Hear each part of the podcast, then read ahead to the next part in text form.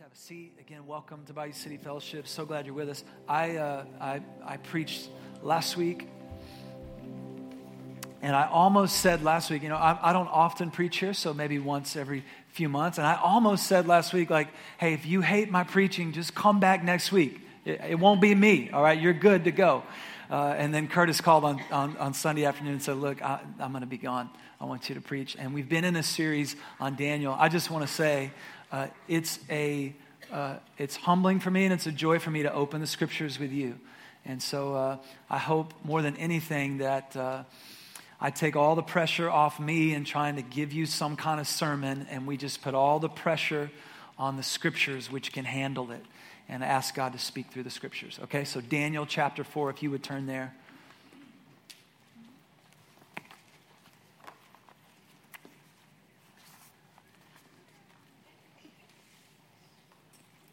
I love the book of Daniel. This is a series that we're in. We have a few more weeks in this series. And uh, it's a powerful Old Testament book. By the way, if you ever wonder, hey, how, how, how do, we, how, we te- how do we teach the Bible here? So uh, we do our best to try to alternate. Not always alternate, but we're going to walk through a, a book of the scriptures together and try to hit most, if not all of it. And then we're going to do more of a topical series. Usually those are a little shorter.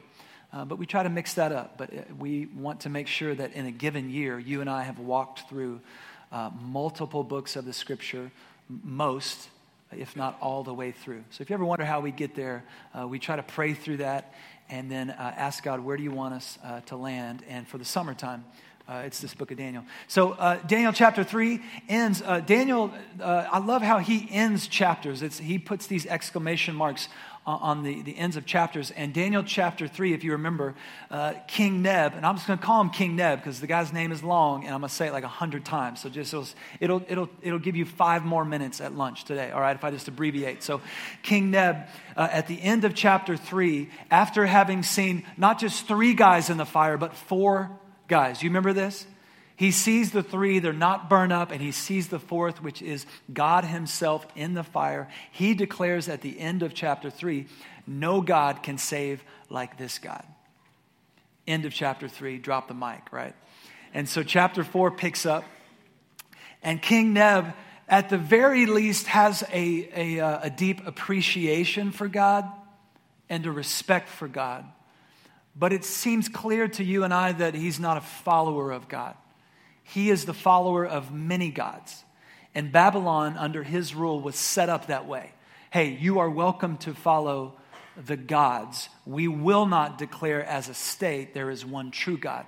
So, chapter 4 begins with this deep appreciation and respect for God but not a following of the one true God. And that's a distinction that needs to be made. So in chapter 4, if you have the scriptures, if not, uh, I will read them. It won't be on the screen, but I'll read them out loud. And, and uh, let's dive right in. Chapter 4, verse 1 through 3 is this declaration of who God is. And so let's read that. King Nebuchadnezzar, to all peoples, nations, and languages that dwell in all the earth, peace be multiplied to you.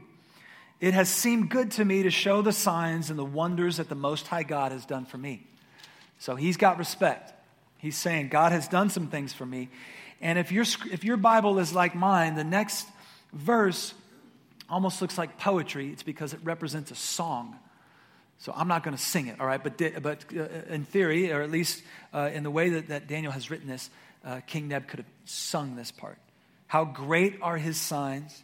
How mighty his wonders. His kingdom is an everlasting kingdom, and his dominion endures from generation to generation. Stop right there. There is a song in your scripture, Psalm 145, and a few other places that echo this song. We don't know if, if the king is actually referencing a psalm, uh, but there's a good chance that he is, from generation to generation. So he's, he's singing this out loud. Verse 4 I, Nebuchadnezzar, was at ease in my house and prospering in my palace. In other words, I got a big old house and life is good. All right. I saw a dream that made me afraid as I lay in bed. The fancies and the visions of my head alarmed me. Stop right there, right before verse 6. Anybody else deja vu? Chapter 2. The king has a dream, and really, it should, you know, we should really just say these are nightmares all right, so uh, the king wakes up and he's very alarmed. He has had another nightmare. So we've already been through this in chapter 2 when he seeks out the wisest men in the country to come interpret this dream. Chapter 4, same deal's happening again. Here we go again. King Neb's having some crazy dream, and he needs somebody to tell him what's happening. Verse 6. So I made a decree that all the wise men of Babylon should be brought before me. Remember, he did this last time that they may make known to me the interpretation of this dream or of this nightmare. Then the magicians, the enchanters, the Chaldeans, and the astrologers, they all came in, and I told them the dream, but they could not make it known to me uh, its interpretation. So he brought the wisest guys in. Uh, they, they couldn't tell him what it meant. At last, Daniel came in before me. He who was named Belteshazzar, which, by the way, is his Babylonian name. So when you see that, he's just saying Daniel, he gives him this name. He calls him Belteshazzar, which just sounds cool, so we'll go with it. Uh, he's, uh, and he's considered chief of the magicians, so that doesn't mean uh, Daniel is into just some kind of pagan magic, but he means uh, that he is uh, one who is able to seek God and somehow mysteriously do things that these other guys cannot do. So he's chief among all of these folks who the king labels as magicians. Uh, because I know that the spirit of the holy gods, or maybe your Bible says the holy God, is in you, and that no mystery is too difficult for you, tell me the visions of my dream that I saw and the interpretation. The visions of my head as I lay in bed were these. And so in verse 10, here we go. He's saying, Here was my dream. Here's what I saw. I saw and behold a tree. And if you write in your Bible, just circle tree right there. If you don't, then just pretend, all right? Just give me a little. Uh, he sees a tree in the midst of the earth, and its height was great. The tree grew and became strong, and its top reached to heaven, and it was visible to the end of the whole earth. Its leaves were beautiful, and its fruit abundant, and there was food for all. The beasts of the field found shelter under it, and the birds of the heavens lived in its branches, and all the flesh was fed from it Let's pause at verse 13. Pretty clear, right? He sees a huge tree. It's beautiful. It's strong. It has a ton of fruit. All the beasts of the field find shade underneath it. It provides for the entire land. It actually says in the scriptures you could see the tree from lands far away. Everybody got that, that vision? Verse 13. I saw in the visions of my head as I lay in bed, and behold, a watcher. So again, if you write in your Bibles, just circle watcher a holy one, this is considered an angel, by the way, came down from heaven. He proclaimed aloud and said, Thus, chop down that tree, lop off its branches, strip off its leaves, and scatter its fruit. Let the beasts flee from under it and the birds from its branches, but leave the stump of its roots in the earth. That's going to be key for us. Don't forget that part. Leave the stump. Bind it with a band of iron and bronze. Amid the tender grass of the field, let him be wet with the dew of heaven. Let his portion be with the beasts and the grass of the earth. Let his mind be changed from a man's, and let a beast's mind be given to him, and let seven periods, or we believe seven years, of time pass over him. The sentence is by decree of the watchers, the decision by the word of the holy ones, to the end that the living may know the Most High rules the kingdom of men, and gives it to whom he will, and sets over it the lowliest of men. Verse 18. This dream I, King Nebuchadnezzar, saw, and you, O Belteshazzar, tell me the interpretation, because all the wise men of my kingdom are not able to make known to me the interpretation, but you are. For the Spirit of the Holy God is in you. So I'm reading this. We've already read chapter 2. We know that Daniel is the chief of the magicians. We know that he's the wisest. He's already interpreted a dream. Why in the world does the king not go to him first? That was my first question. Like, why do you go through all the other bozos who have no clue what your dream means? Why not just go straight to Daniel? There's a couple things, and again, we're speculating here. But I don't know about you, but when you read this crazy dream or this crazy nightmare, if you're just to step back and go, all right, you're having a dream about a tree. It is prosperous and large. It feeds all the, and you're a king, the most powerful man in the world. I'm kind of thinking that King Neb has an idea of what this dream, what this nightmare may be, right? And I get the sense that maybe he's hoping one of these other lowlier, less wise men will give him an answer that pleases him, right? So he asks all these guys, and then you go, he marches all these guys, the wisest men in all the country. Tell me about this dream, and they got nothing. They don't know. My speculation is that these guys did not want to say out loud what they already knew. That king, this is, this is no dream, this is a nightmare for you. And so it says he finally, and I think, must, you know, gets the courage to invite Daniel in and say, hey, what is this? What is this dream?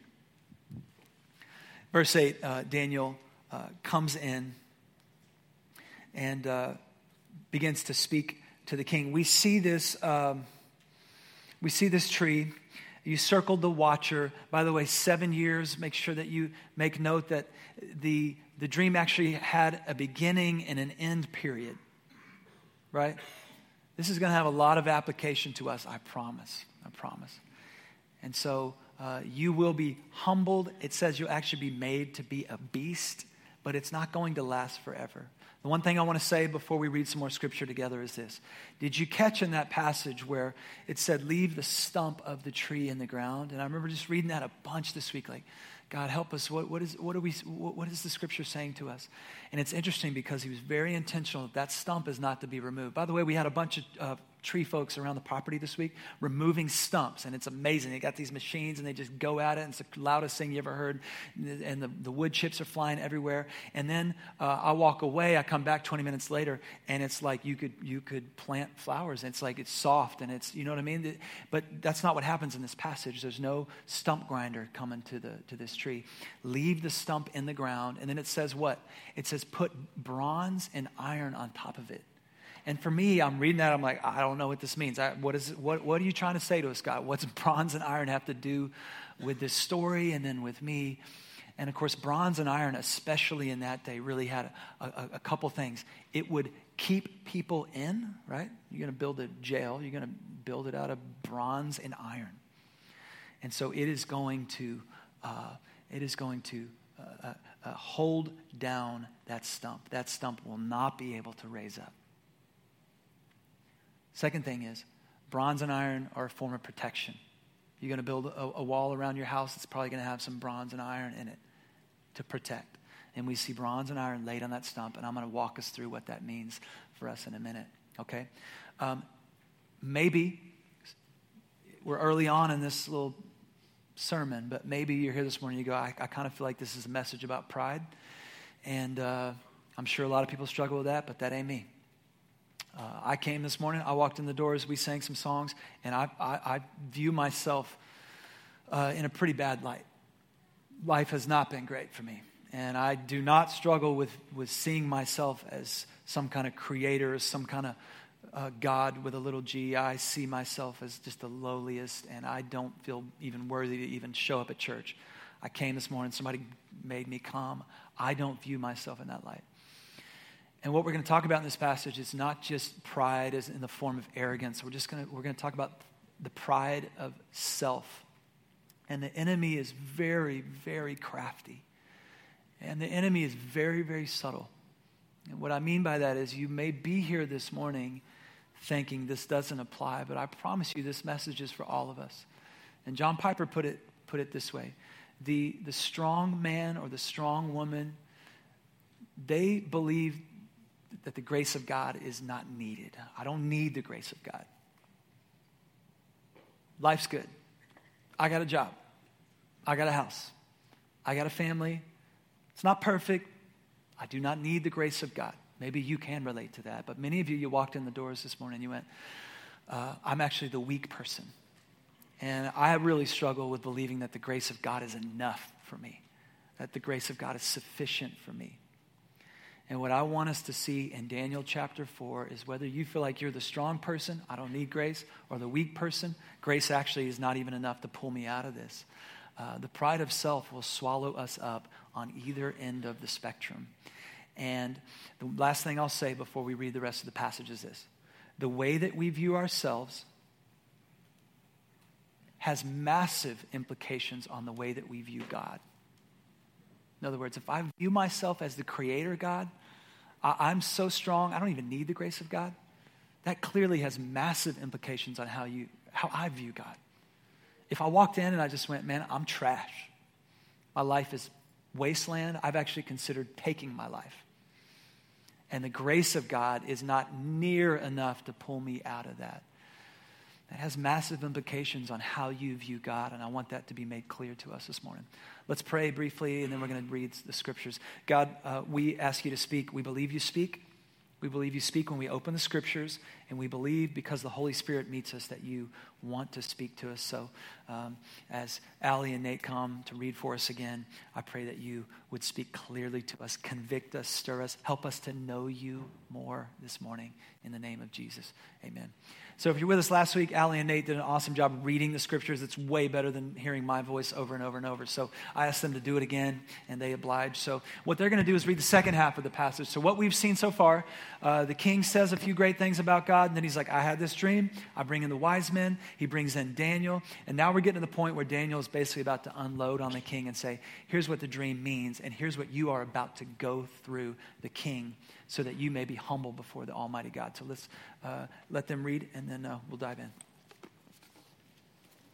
Then Daniel, whose name was Belteshazzar, was dismayed for a while, and his thoughts alarmed him. The king answered and said, Belteshazzar, let not the dream or its interpretation alarm you. Belteshazzar answered and said, My lord, may the dream be for those who hate you, and its interpretation for your enemies.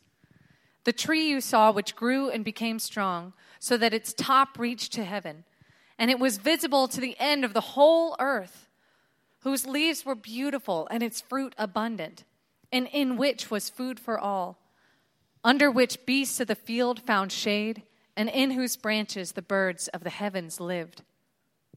It is you, O king, who have grown and become strong. Your greatness has grown and reaches to heaven and your dominion to the ends of the earth.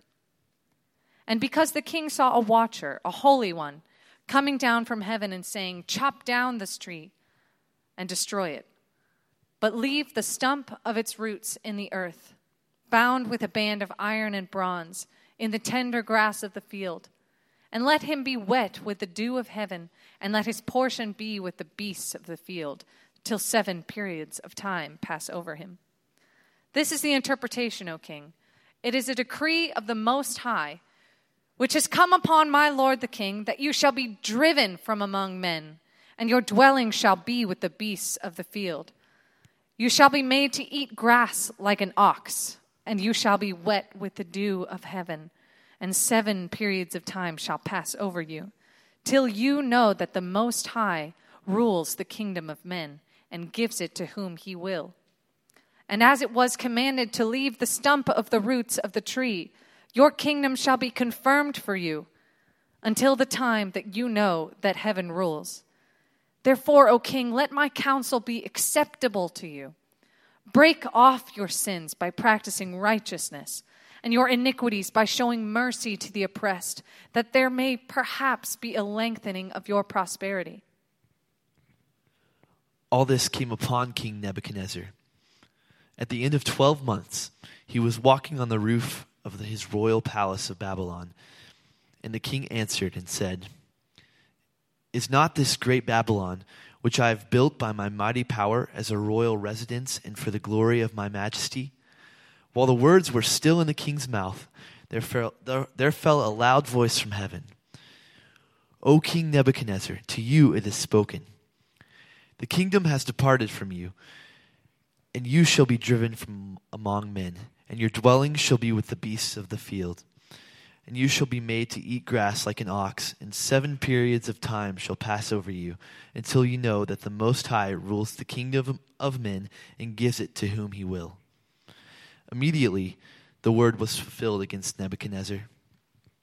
He was driven from among men and ate grass like an ox, and his body was wet with the dew of the heaven till his hair grew as long as eagle's feathers, and his nails were like bird's claws. At the end of the days, I, Nebuchadnezzar, lifted my eyes to heaven, and my reason returned to me. And I blessed the Most High and praised him and honored him who lives forever. Let's read this together. For his dominion is an everlasting dominion and his kingdom endures from generation to generation. All the inhabitants of the earth are accounted as nothing. And he does according to his will among the host of heaven and among the inhabitants of the earth. And none can stay his hand or say to him, What have you done? At the same time, my reason returned to me. For the glory of my kingdom, my majesty and splendor returned to me. My counselors and my lords sought me, and I was established in my kingdom, and still more greatness was added to me. Now I, Nebuchadnezzar, praise and extol and honor the kingdom and the King of heaven, for all his works are right, and his ways are just, and those who walk in pride he is able to humble. This is the word of the Lord.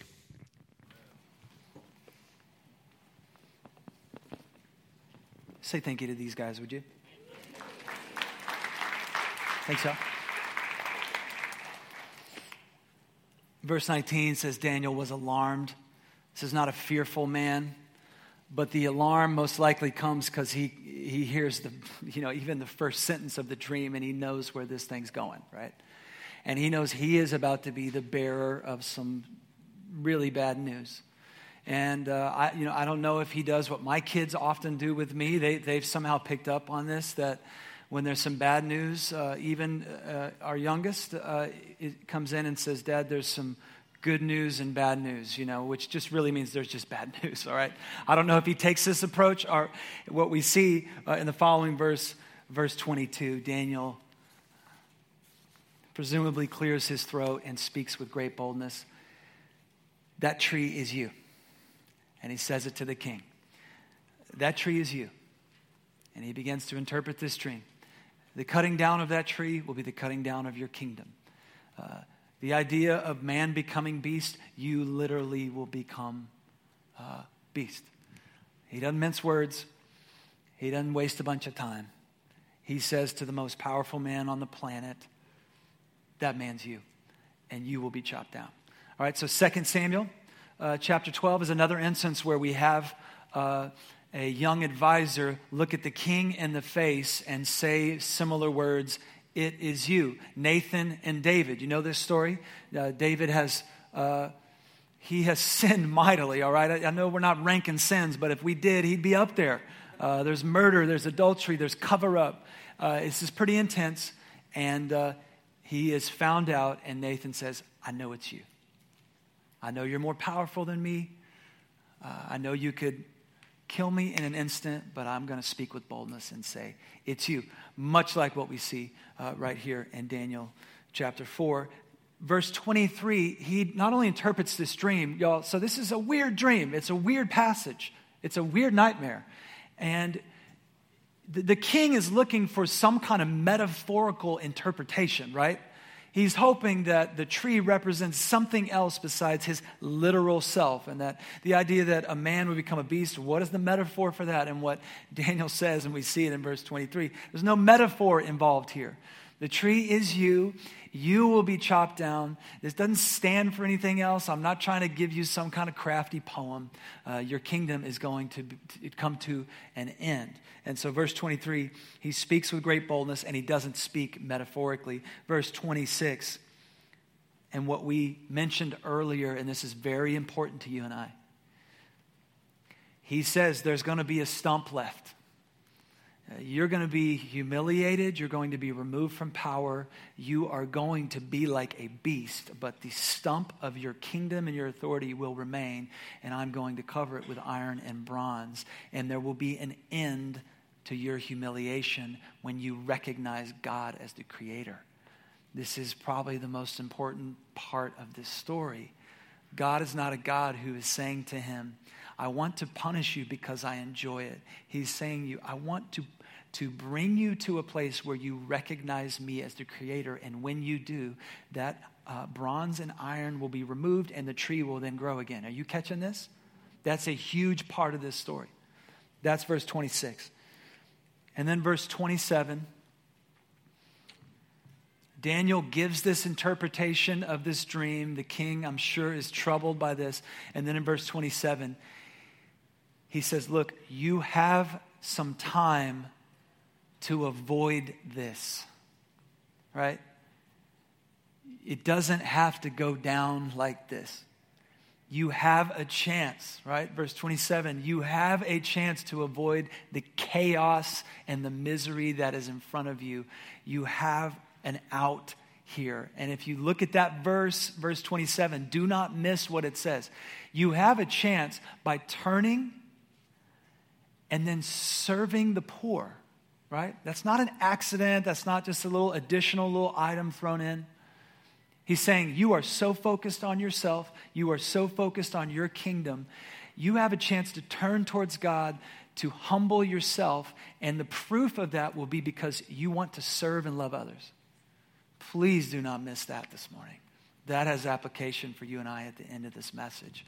And the king has a chance to say, I want to turn from my creator complex and start to serve and love others with great humility. Daniel says, You got a chance to do that. Verse 27.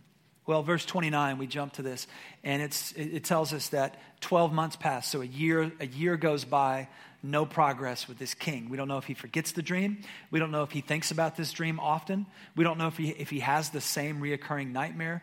Uh, but if he does, it does not convince him to turn from his ways. He continues with the massive assault on the empires surrounding him. We know from history they, they continue to conquer lands, uh, to oppress people, uh, to bring people into slavery, and to add to the empire of Babylon. Twelve months pass, it tells us, and uh, no progress. Verse 30 tells us after a year passes, he walks up to the top of the palace. By the way, Google this Palace of Babylon, King Nebuchadnezzar II. It's awesome, right? uh, archaeologists have had just a heyday with uh, Babylon, the, the palace, uh, the gates, the, the, the, wall around the, the, the city. It's an amazing, amazing city, uh, even in, in, in, uh, in, by today's standards. And so he's at the top of this, what was probably the most impressive building in the world, and he stands at the top of his palace, and he says, I built this. And with all the gloat, and with all the pride, and with all the arrogance, and with all this the creator complex that he could muster, he says, I built this.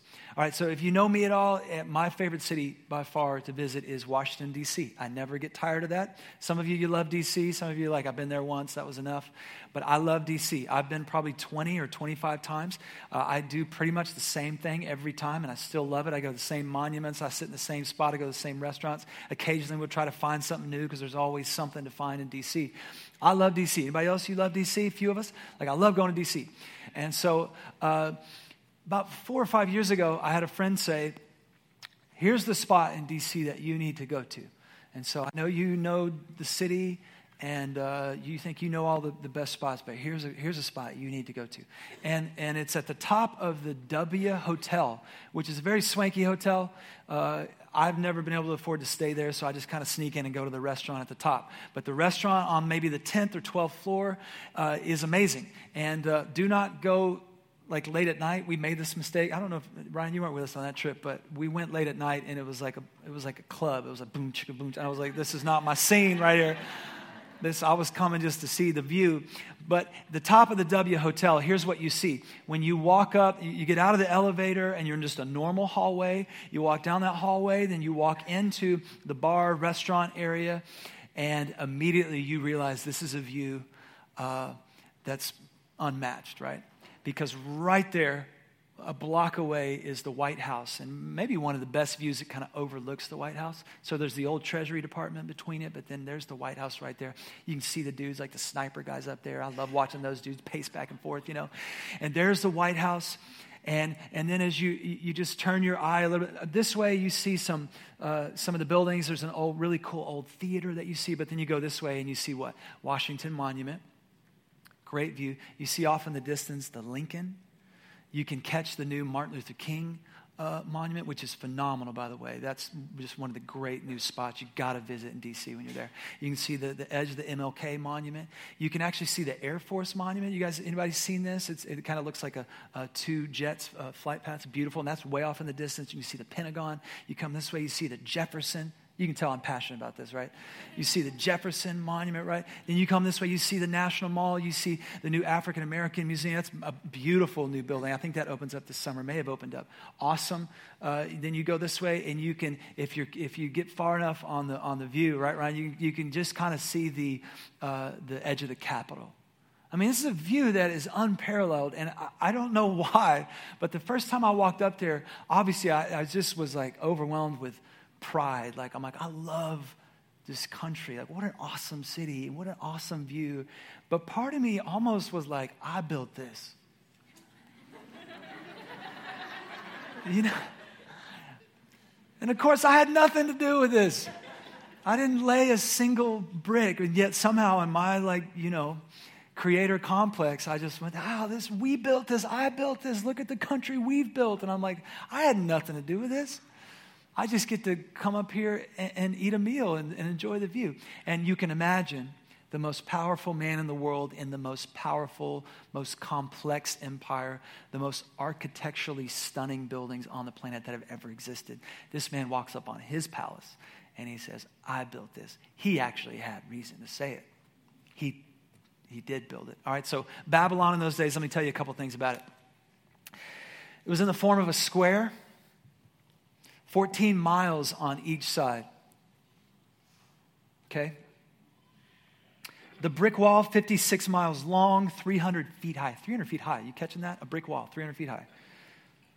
25 feet thick, with another wall 75 feet behind the first wall, and then the wall extended 35 feet under the ground. 250 towers. Just listen, this is amazing. This is, this is Manhattan right here. 250 towers that were 450 feet high. So 45 stories tall. There were 250 buildings at least that tall. That's unbelievable. Keep in mind, this is 500 years before Jesus. That's, that's the era that we're in. The Euphrates River, one of the most um, uh, just a, a, gateway in those, in those days. One of the most heavily trafficked river flowed right through the middle of the city. Ferry boats would, come and go. Half mile long bridge with drawbridges would close at night. How do they know this stuff? They're finding this stuff, by the way. That's, that's what's incredible. Uh, the Hanging Gardens, you've heard of these? Like one of the seven wonders of the world. There's still some debate. A lot of archaeologists debate if it was actually in Babylon or if it was 200 miles north. By the way, this is modern Iraq, and I'll tell you a couple things in a second. But uh, some debate about where the Hanging Gardens were. But we do know this for sure. King Neb loved gardens, and he built these crazy elaborate gardens in honor of his wife. So that's a pretty good gift. All right, fellas? So start building your garden right now. Uh, eight massive gates that led to the inner city, and a hundred brass gates that surrounded the city. Babylon was an unbelievable um, city. And then here's what you got to know: when he stands on the top of his uh, of his palace and he says, "I built this," he's looking out at buildings, all of which every brick in the Babylonian Empire carried the seal of King Nebuchadnezzar. And you'll see it. And how do we know that? I read this this week that they're, they're averaging one brick a day, archaeologists. They're digging brick after brick after brick. All of them say, King Nebuchadnezzar II, hail to the king. He built this place. Go back to that first image, Bobby. That these are the ish, these blue gates. Anybody actually? I don't. Anybody been to this site? Anybody? This is Iraq, so not, we're not all going on vacation to Iraq right now. But I didn't know if any of you have actually visited. Unbelievable. It looks exactly so. The blue, that blue uh, kind of entrance there, looks exactly like that. And then I looked this up again. This is I have fun on Google, but if you look this up on Google, right about here uh, is uh, Saddam Hussein's palace. So right at the edge of this historical site, Saddam Hussein's palace. Many believe he put it there so that you know, when he uh, was at war, he wouldn't be bombed right there. Um, so if you look on Google, Saddam Hussein's palace, and then the Ishtar gates, and then just an unbelievable dig site for archaeologists. I tell you all this just to say this king looks over this land and he has every right, unlike me in Washington, D.C., he has every right to be like, I, I built this. He was actually an architect uh, a genius. He was a military genius. This man, this man was a proud, proud man. And even the most powerful man in the world uh, was made to worship God. And when he did not, God said, I will humble you. and you will recognize me as the creator. Verse 33, uh, it doesn't waste any time. It says, These 12 months passed. The final straw was this hey, I created this, I am the creator. And verse 33 says, Immediately this was fulfilled. He was driven from men. He ate grass. His body was wet with the dew, means he didn't have any shelter. He was just out in the field. His hair grew long. Clearly, he had been driven from power. We don't know all the details of how that happened. What ha- and, and I read a lot about this this week. The man went insane. This wasn't like he just somehow, you know, it, there wasn't a, a, a, genie that made him, uh, it didn't blink and all of a sudden he's in a field. He maybe over time, I don't know, but he, he, he had mental illness. He went insane. And I started to study this because I'm like, surely, is this like a thing? Like you see yourself as a beast, right? Uh, it's called, and yes, it is a thing, it's called insania zoanthropia which uh, that sounds bad. You don't want that. You do not want that.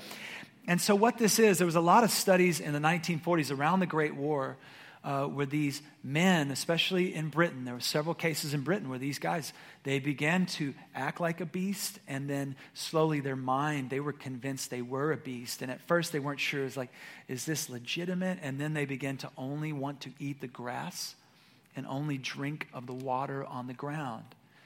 And so they had to let them because they were going to die. They wouldn't eat any other food. They stopped all communication. They were on all fours. They slept on the ground. So this is like a legitimate uh, mental illness. And we see this in King Neb. God took him from most powerful man in the world to I'm eating grass. All right, just confession time too. As I'm reading this this week, I'm thinking about those who are powerful in our country, and I'm like, couldn't like both of our pres- presidential candidates just go through this till November? You know, like. Could we not? I mean, God, is that wrong for me to say? I don't know. That's wrong. That's, I confessed my, I confessed my sin. Just till November, both of them, just humble them, please, God. Uh, here's what we, we see in the scripture. For seven years, uh, the king acts like a beast. For seven years. And do you remember the promise of this passage? That there's, there's, there's a stump left, and we're going to see what that means for you and I. And so, in starting in verse 34, the king begins to come to his senses. Literally, the mental illness starts to, to, to fade. He begins to seek clarity. Uh, presumably, he starts to eat something decent. Uh, by the way, I didn't mention this, but these, these studies in the 1940s, the two main uh, physical responses when you have this mental illness is that your fingernails grow really, really long very quickly, and your hair goes really long uh, really quickly. So that's what happened to the king. So presumably, he comes to his senses, he starts to eat uh, uh, decently, and he begins to see himself clearly and then see because of that, he begins to see God uh, clearly. Verse 36, and I think this is important for us to hear as we begin to close.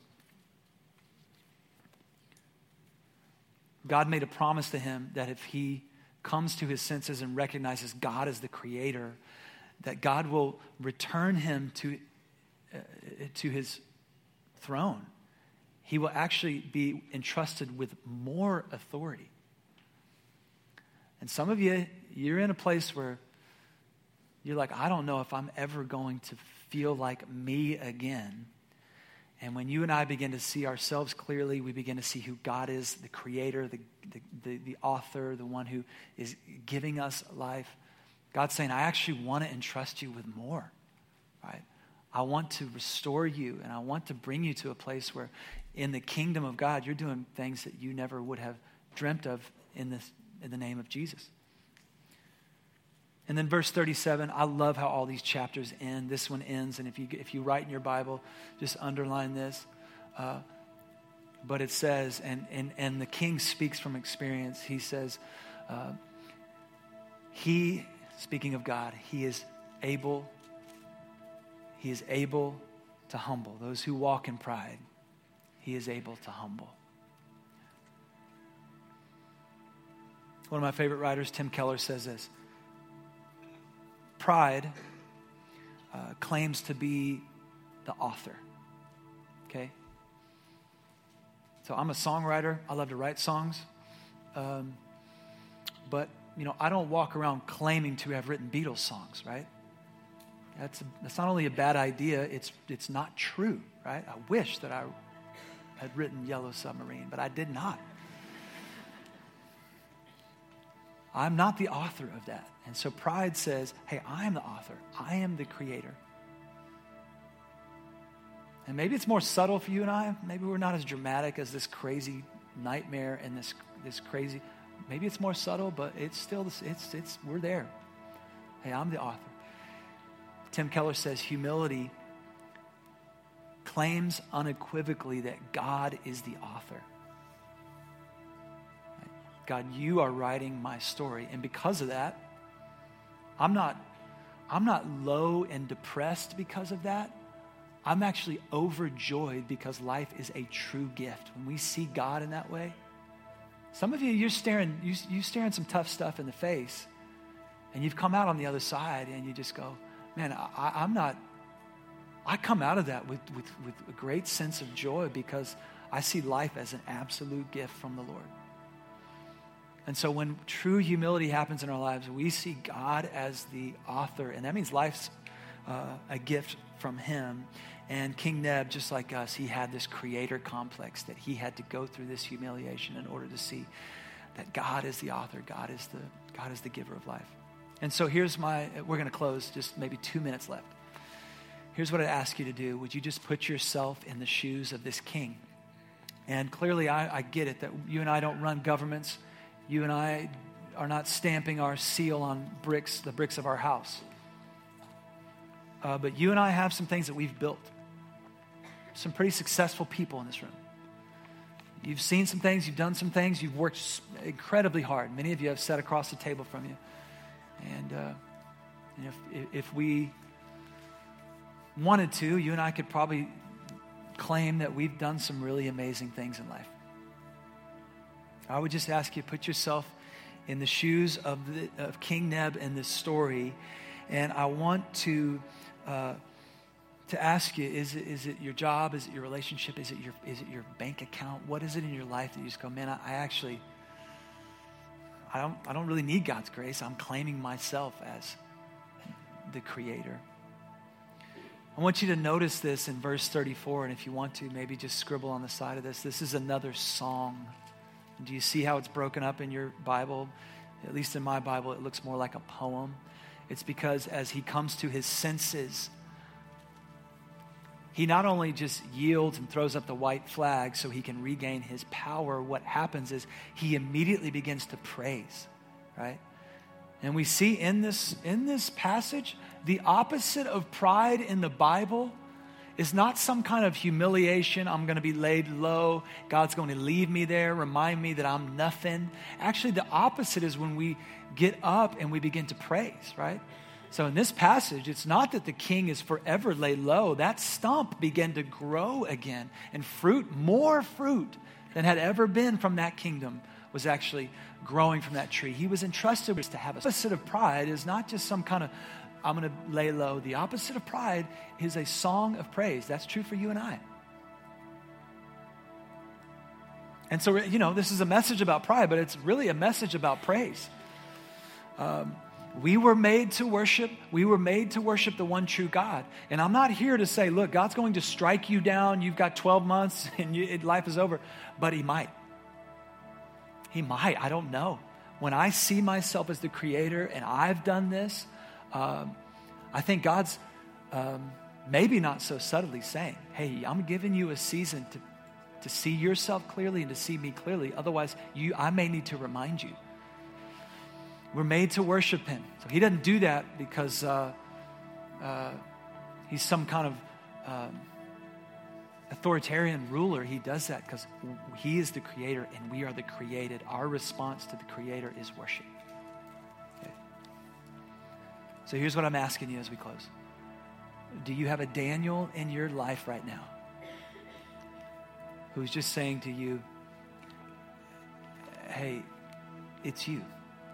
that tree that is standing strong, just be, just be warned that if you continue on this path, this may not end well. And God at some point is going to have to be God in your life. Does that make sense? Do you, have you heard from someone? Uh, uh, do you have someone who's following the Lord who is speaking that kind of warning to you? And maybe this morning it's just it's just the Spirit of God in the room. Hey, I kind of sense like God's speaking to me right now.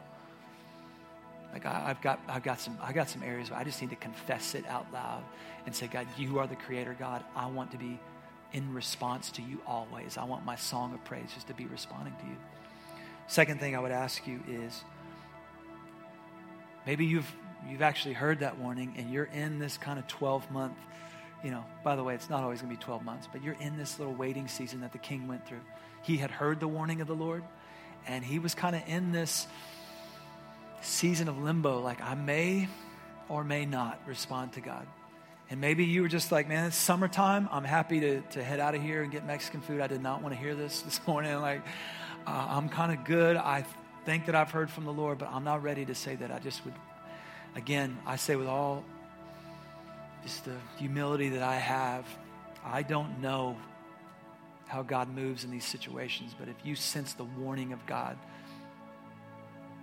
to put Him in His proper place, this is this is your chance to do so. Let's do that together. He's waiting for us. Last thing I would ask you is have you been humiliated? Maybe it hadn't been to this extreme where you're eating grass. Maybe that is a more metaphor for us this morning, but maybe it's been, man, I, have actually gone through stuff that I feel humiliated. And uh, I'm ready just to come to my senses and say, I didn't build all this. And I don't want to be the one who claims creator and wave that flag. I want to come back to the Lord. If you're part of our prayer team, if you guys would come and stand, and part of what we want to do is have a time of just response to God. These people are not people who are some kind of professional Christians. They are just people who love the Lord and who will offer a prayer for you. Many of, many of them will say, Hey, I've been there. What you just told me, like I've gone through that. So let me just lay my hand on your shoulder. Let's pray through that together. I also want to make one more invitation because uh, I think sometimes I get up here and we leave and I'm like, did we even speak the gospel out loud? Did I actually speak the gospel? So let me just speak the gospel clearly to you. Many of you this morning, you go, man, I, I've heard the stories of the scriptures. I've heard uh, a thousand times about Jesus, but if I'm honest, I don't know what that means to follow him. I know that the cross and the resurrection have some kind of impact on my life.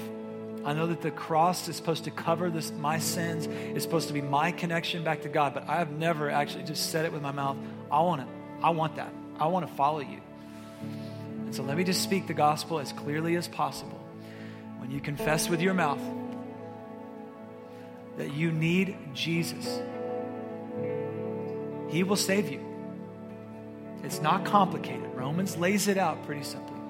And so I just want to invite you this morning. If you're like, man, I, I never, I've never, I've heard it, but I've never done it. I want you just to come grab one of these men or women. By the way, uh, if you're a woman, come come grab one of these women. If you're a man, come grab one of these men. Uh, these men. If they're all busy, one of our other leaders will step up and pray with you. We try to just keep that keep that going. So you have a man praying over you guys, or women, you have a lady praying over you. But come grab one of these. Uh, uh, men or women and just say, I want to follow, I want to follow Jesus. I don't, that God, whatever we're talking about, just walk me through that. Okay? So let's pray together, then we're going to stand, we're going to sing, and we're going to uh, respond together.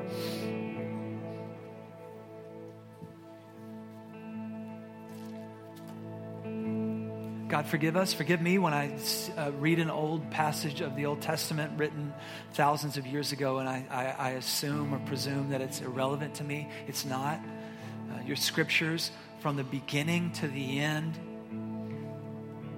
Genesis to Revelation, through the Psalms and through the Gospels is alive and it's it has an it has a life-changing impact for us when the Holy Spirit breathes it. And so God, help us see this old story. Help us just sense, God, that many of us need to see ourselves clearly we don't need to think too low of ourselves so that somehow grace is not going to cover us. We don't need to see ourselves too lofty where, hey, we, we built this, we did this. We need to see ourselves clearly in light of the Creator. We as creation want to respond to you as the Creator. You are the giver, we are the recipient. This life is, is the gift. God, help us just somehow wrap our minds around it as we see, as the king came back to his senses, but also help us wrap our hearts around it. So, what do we do with that? We respond and worship to you. May that be true for Bayou City Fellowship. May we not act like we got everything figured out, but may we at least, at the very least, say we have figured out that we didn't create this. Whatever we're doing in this room, the music, the great programs, all the stuff we got going on here, it's not ours. It's not some it's not it's not a product of people. And if there's anything good here, it's that you're moving and you're moving powerfully. And may we just yield to you as the creator God. That's our prayer. I pray there's somebody in the room just goes, I want to follow Jesus. Give them the courage to stand up, walk up here, and say, What does that mean? Walk me through it. And uh, God, we want to sing to you now. We're going to join these guys singing uh, as a song of praise begins to well in us, knowing that you're the God who has uh, loved us, pursued us, sometimes humbles us, but brought us back. And uh, we love you. We sing and praise you in the name of Jesus. Amen. Let's stand together. You're invited to come for prayer. Let's sing and pray together.